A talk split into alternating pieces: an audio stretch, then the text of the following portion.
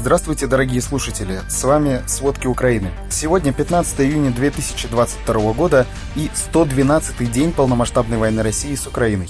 Губернатор Курской области Роман Старовойт заявил, что Украина обстреляла пункт пропуска «Крупец» в Рыльском районе РФ утром 15 июня. По его словам, пострадавших разрушений нет. Губернатор заявил, что пограничники ответным огнем подавили нападение. Российские власти регулярно обвиняют украинские вооруженные силы в обстрелах территории России. При этом, после широкомасштабного вторжения России в Украину и провала военных операций в Киевской, Черниговской, Сумской областях и в Харькове, российские войска отступили из этих территорий под давлением украинской армии. Тем не менее, Россия продолжает ежедневно обстреливать приграничные районы Украины, в частности, Сумскую и Черниговскую области. От российского огня страдают и остальные регионы Украины. Четыре человека погибли из обстрелов города Апостолов в Днепропетровской области. Эти данные передает мэр города. По его словам, удар Россия нанесла из ураганов. Также сообщают о погибших мирных гражданах на Донбассе. По словам главы Донецкой областной военной администрации Павла Кириленко, в результате военных действий РФ в Донецкой области погибли три мирных жителя, а еще четыре получили ранения. Всего с 24 февраля от российских снарядов здесь погибли уже более 500 гражданских. Эти данные без учета жертв в Мариуполе и Волновахе, число которых установить невозможно.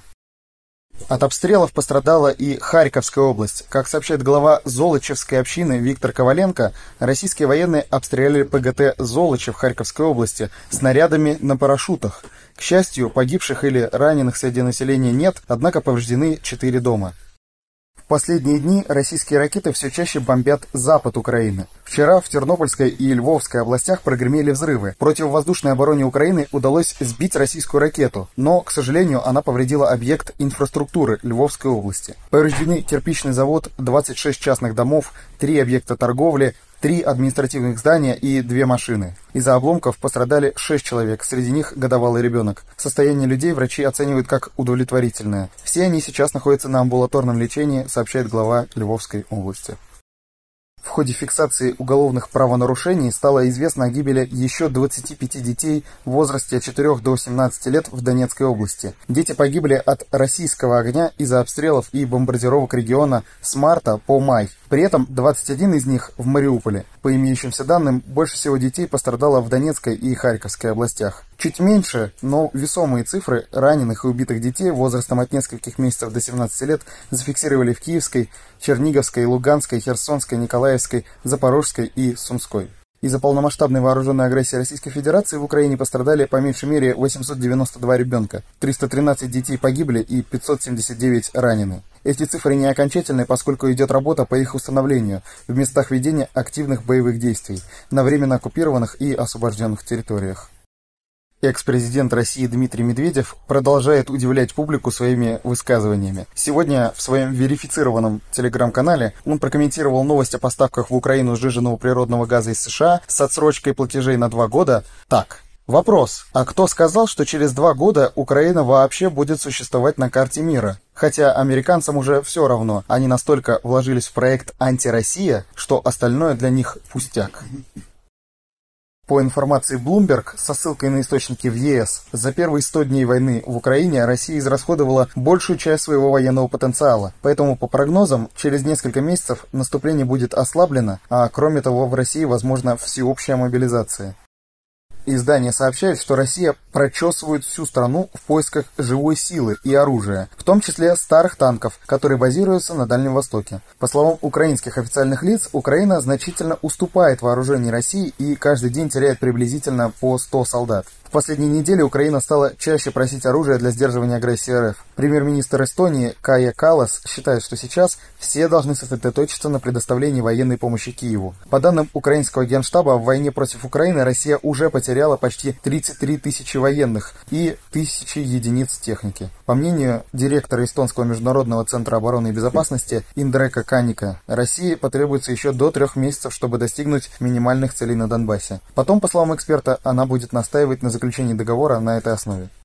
А вот глава Комитета Совета Федерации РФ по обороне Виктор Бондарев считает, что дополнительного призыва в российскую армию для войны в Украине не потребуется. Его цитируют РИА Новости. Говоря о сроках проведения так называемой спецоперации, Бондарев назвал достижение ее целей вопросом времени. Тем не менее, по данным BBC, Россия проводит скрытую мобилизацию с самого начала вторжения в Украину. Российские военные продолжают похищать людей на занятых территориях. В Херсоне, например, они похитили проректора Херсонского государственного университета Максима Винника. Об этом сообщает издание «Мост». Его схватили возле общежития вуза и вывезли в неизвестном направлении. Коллеги Винника подтвердили мосту задержание и добавили, что он имеет инвалидность и нуждается в постоянной медицинской помощи. Его место планирует занять пророссийский представитель. Захваченный российскими войсками Мариуполь продолжает активное сопротивление. По данным советника мэра города Петра Андрющенко, на одном из шоссе на стоянке техники МЧС России вдруг сгорело два тягача и три больших прицепа к грузовикам. Причиной назван поджог. 11 июня, в канун празднования Дня России, в толпе за гуманитаркой возле метро неизвестный ударил ножом в спину работника МЧС России. Ранение оказалось смертельным. Похоже, город не принял оккупацию. Поначалу пассивное сопротивление переходит в активную фазу. Российские оккупационные войска продолжают вести и экономическую войну против Украины. Они уже похитили почти 2000 тонн зерновых с предприятий Запорожской области, и по этим фактам в Украине открыли два уголовных производства. По данным следствия, в течение мая и июня российские военные, угрожая оружием и применением физического насилия, принуждали работников филиала одного из обществ на территории оккупированного Васильевского района грузить пшеницу на транспортные средства без номерных знаков с отметками Z. Зерно российские военные вывозили в неизвестном направлении.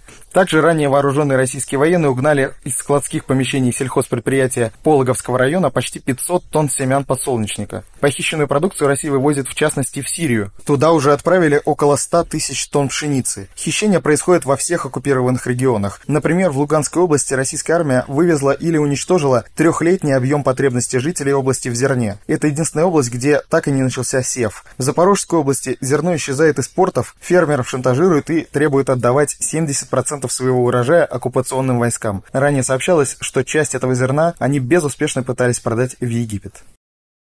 Тем временем канцлер Германии Олаф Шольц отказался от полной национализации бывшего немецкого подразделения «Газпрома» «Газпром Германия». Он обеспокоен тем, что такое решение может разозлить президента РФ Путина и привести к прекращению поставок российского газа. Об этом пишет Bloomberg со ссылкой на источник. Правительство Германии решило взять подсанкционную кампанию под долгосрочное внешнее управление. По словам источников, правительство Германии хочет обеспечить «Газпром Германия» многомиллиардным займом от рисков возможного банкротства. Хотя министр экономики Роберт Хабек настаивал настаивал на полной национализации подразделений «Газпрома». Группа «Газпром Германия» владеет в Германии хранилищем газа и имеет глобальную торговую команду с филиалами в Лондоне и Сингапуре. 1 апреля «Газпром» прекратил участие в «Газпром Германия» и всех ее активах. Россия ввела санкции против зарубежных дочек «Газпрома» 11 мая. Тогда же вице-канцлер ФРГ Роберт Хабек заявил, что дочерние предприятия российской компании перестали получать газ.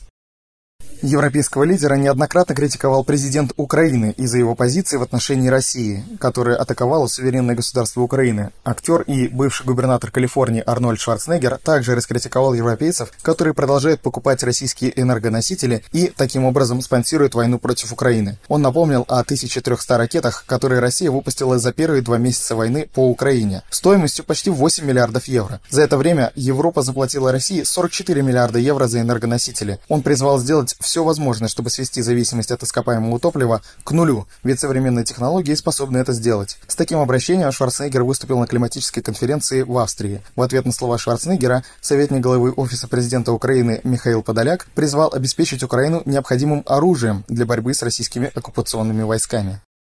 Из-за санкций ЕС крупные российские производители продуктов питания столкнулись с нехваткой картона для пищевой упаковки. Представители российского объединения «Союз молоко» предлагают распределять картон для пищевой упаковки между ее производителями. Об этом пишет коммерсант со ссылкой на источники на рынке. По словам гендиректора предприятия «Союз молоко» Артема Белова, уже были случаи, когда производителям упаковки не подтверждались поставки оговоренных объемов картона. Отмечается, что проблемы возникли после принятия ЕС пятого пакета санкций, который вступил в силу 9 апреля. Под ограничение по попала продукция шведского производителя упаковки Тетрапак. У компании есть локализованное производство в России, но для нормального функционирования необходимо поставлять импортные упаковочные материалы и компоненты. По данным источников, сохраняется нехватка около 30% картона, а производители молочной продукции вынуждены искать альтернативных поставщиков упаковки, в частности в странах Юго-Восточной Азии. Кроме того, некоторые компании выводят из ассортимента часть продукции картонной упаковки, например, йогурты, для использования в наиболее рентабельных продуктах. Это были все новости о войне России с Украиной на сегодня. Мы стараемся делать правду доступной, а если вам нравится то, что мы делаем, пожалуйста, поделитесь этим подкастом с друзьями.